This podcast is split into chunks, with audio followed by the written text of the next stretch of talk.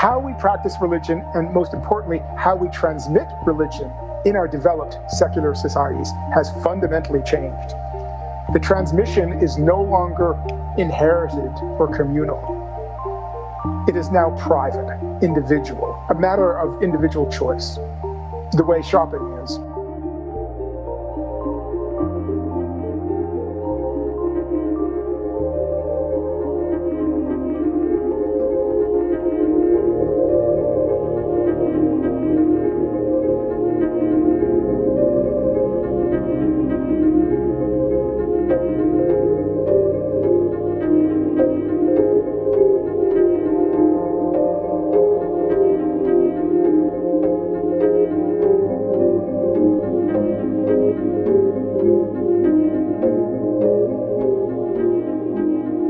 Now, secularism has a long history of debate already, and I think we're beginning to see that there is at least two forms of secularism that should be distinguished. And one is naive secularism, and the second I would call mature secularism.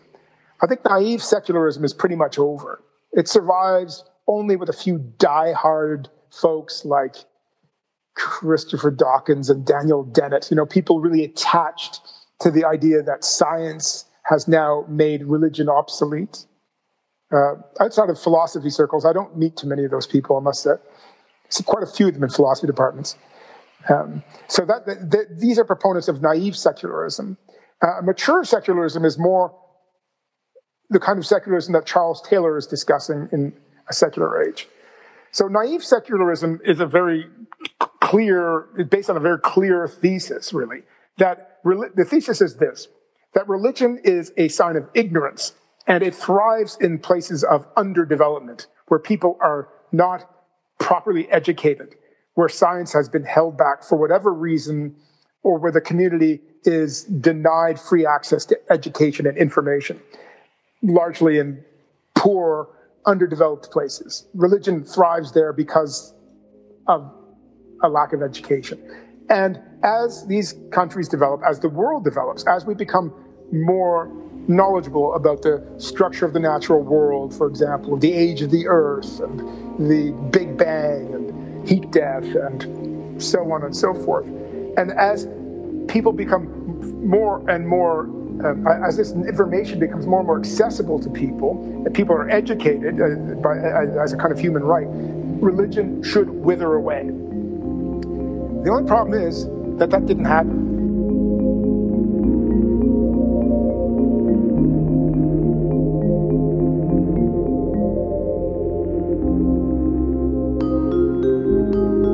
So this naive secular view, I mean, I referred to some contemporary, you know, diehards, but the, the naive secular view really had its heyday a century ago. You know, that was when it was really ramping up, end of the 19th century, early 20th century.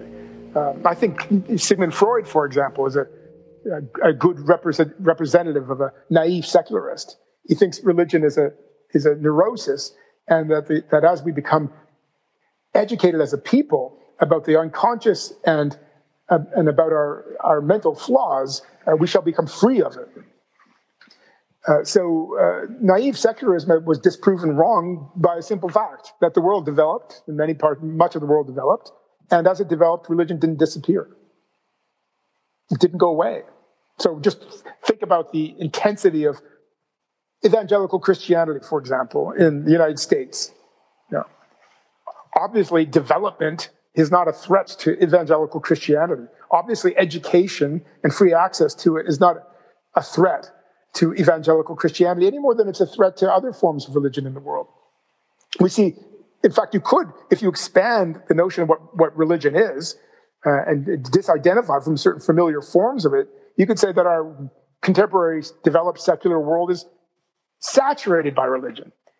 If we start to look around, for example, at spirituality you know, at the New Age, or why not at psychoanalysis, particularly Jungian psychoanalysis, uh, at the uh, rise of the so-called spiritual but not religious movement, at the wellness culture, at you know the yoga industry, at the eco retreat uh, industry. If we look at all of this activity as having something to do with a religious instinct in the human being, some expression of religion in our time, then we can only say that secularism uh, was naive in assuming that development and education and the rise of science uh, would lead to the withering of religion. It simply didn't. It didn't happen. But something did happen to religion, and this is where Taylor's thesis comes in. Uh, Charles Taylor argues in the secular age that it's not the what of religion that has changed, it is the how that has changed. That is, how we practice religion, and most importantly, how we transmit religion in our developed secular societies has fundamentally changed. The transmission is no longer inherited or communal. It is now private, individual, a subject, a matter for a matter of individual choice, the way shopping is.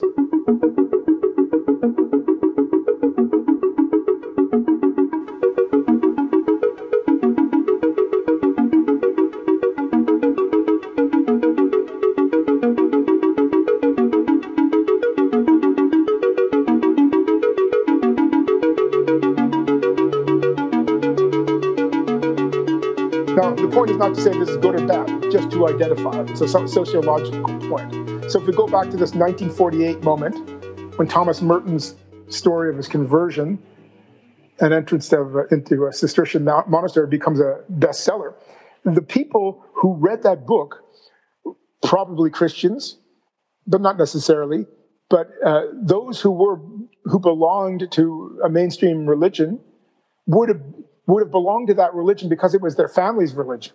That's why they went to church. They go to the church that their fathers went to, that their mothers went to, that they were baptized in. They're Lutherans because their family has been Lutheran for four centuries. You know, they're Roman Catholic because their family has always been Roman Catholic, and so on.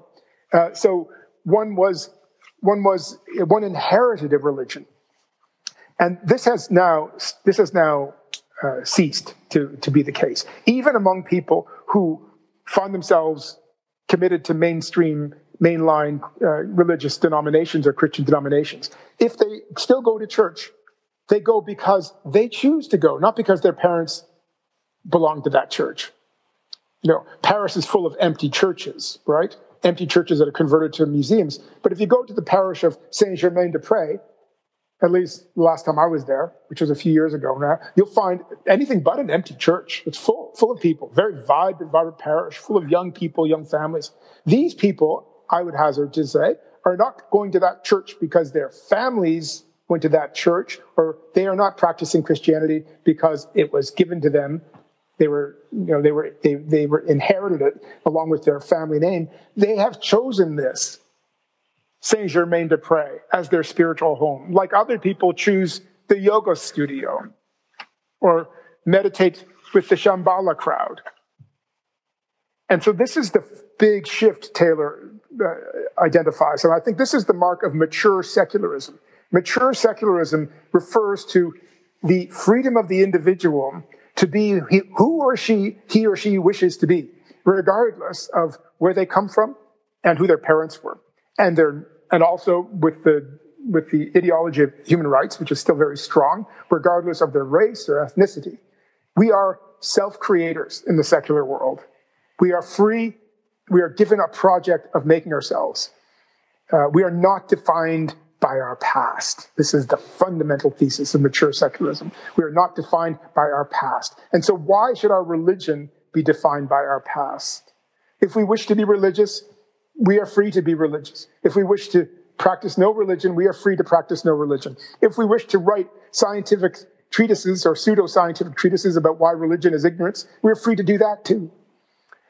The, sec- the mature secular world is not the world in which religion dies, it is the world in which religion at last is individualized, as everything else has been in the secular age. Privatized, even consumer driven.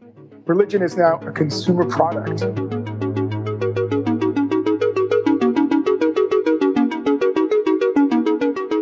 So, before we start smugly looking down at the New Agers or laughing at the people who follow Oprah's reading list, I mean, maybe we don't want to do that, but I, have a tendency to do that. So I'm talking to myself here. Uh, we should recognize that these folks are driven to their forms, their, their consumption of religious products for much the same reason, sociological speaking, that people, church people, are driven to practice traditional forms of Christianity. We're all in this together. We are all consumers.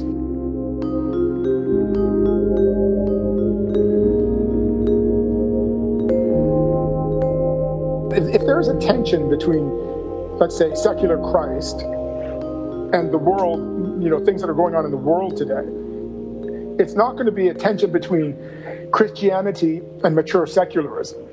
That's not the site of tension. There is there is a tension, I think, because wherever Christ appears, he divides. We need to recognize this. He says himself, "I did, I, I, I came, I, I came to, to cast fire on the earth, and how I wish it was burning already."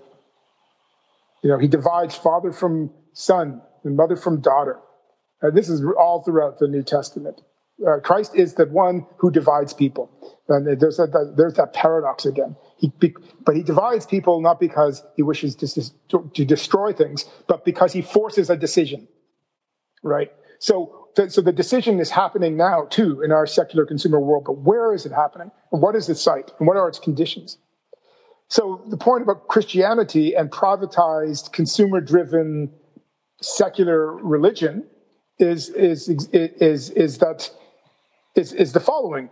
Um, Christianity cannot simply condemn all that for multiple reasons.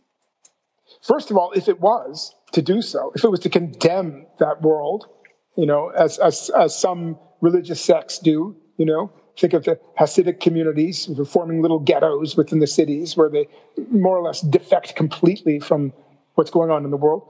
Uh, Christianity cannot do that, it seems to me, because if it was to do that, it would first of all be condemning much that is good.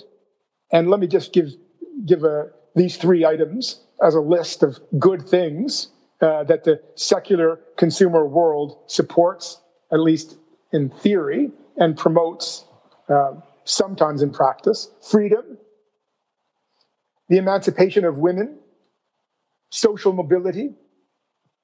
Christianity uh, supports these things because it in fact invented them. If Christianity was to condemn the secular world, it would be condemning its own child because it was Christendom that produced secular society. None of these values exist apart from Christianity, and the proof is that they existed nowhere else. Individual freedom, the emancipation of women, and social mobility in particular. These are the marks of Christian modernity. They, they are introduced into the world in early European modernity by secular Christians or secularizing Christians, you know, political theorists and so on, but also by these institutions that promote them in one way or another, the colleges that we referred to earlier. So this is the child of Christendom. The modern world would not exist without Christendom. Christendom is gone.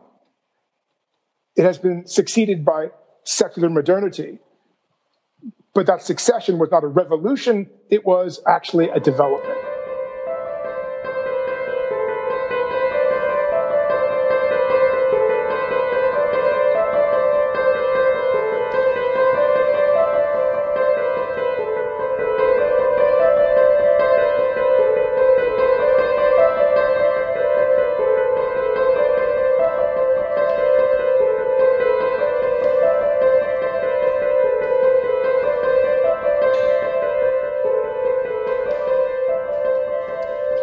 Secular Christianity has become, in its perversion, in its one sided development, it's become the exact reverse of itself. And there's an old word for that. And the word is Antichrist.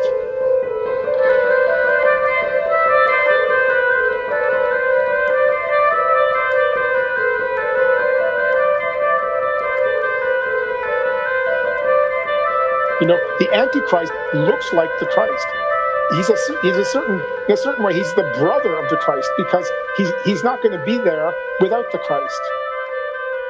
There's a there's a new form of evil that enters the world with Christianity. It's not there before. It's not the old guy. Yes, of course, there's Satan and there's a serpent and all that. So there's a kind of genealogy of evil. But Antichrist has a different, has a different uh, strategy. And his strategy is precisely to take what is apparently a value and use it to displace the Christ. And I think this is happening in secular uh, consumer society today. And I think uh, environmental indicators are signs that this is uh, this is afoot. And I think that the the turn to Islam as well is uh, healthily recognizing something demonic, satanic in uh, secular modernity with its roots in Christianity. We wanted to know where to look. Where to, where should we look for secular Christ? Yeah. Let's look. Uh, he's hard to find, admittedly, but maybe his demonic brother is easier to locate. Let's look to Antichrist.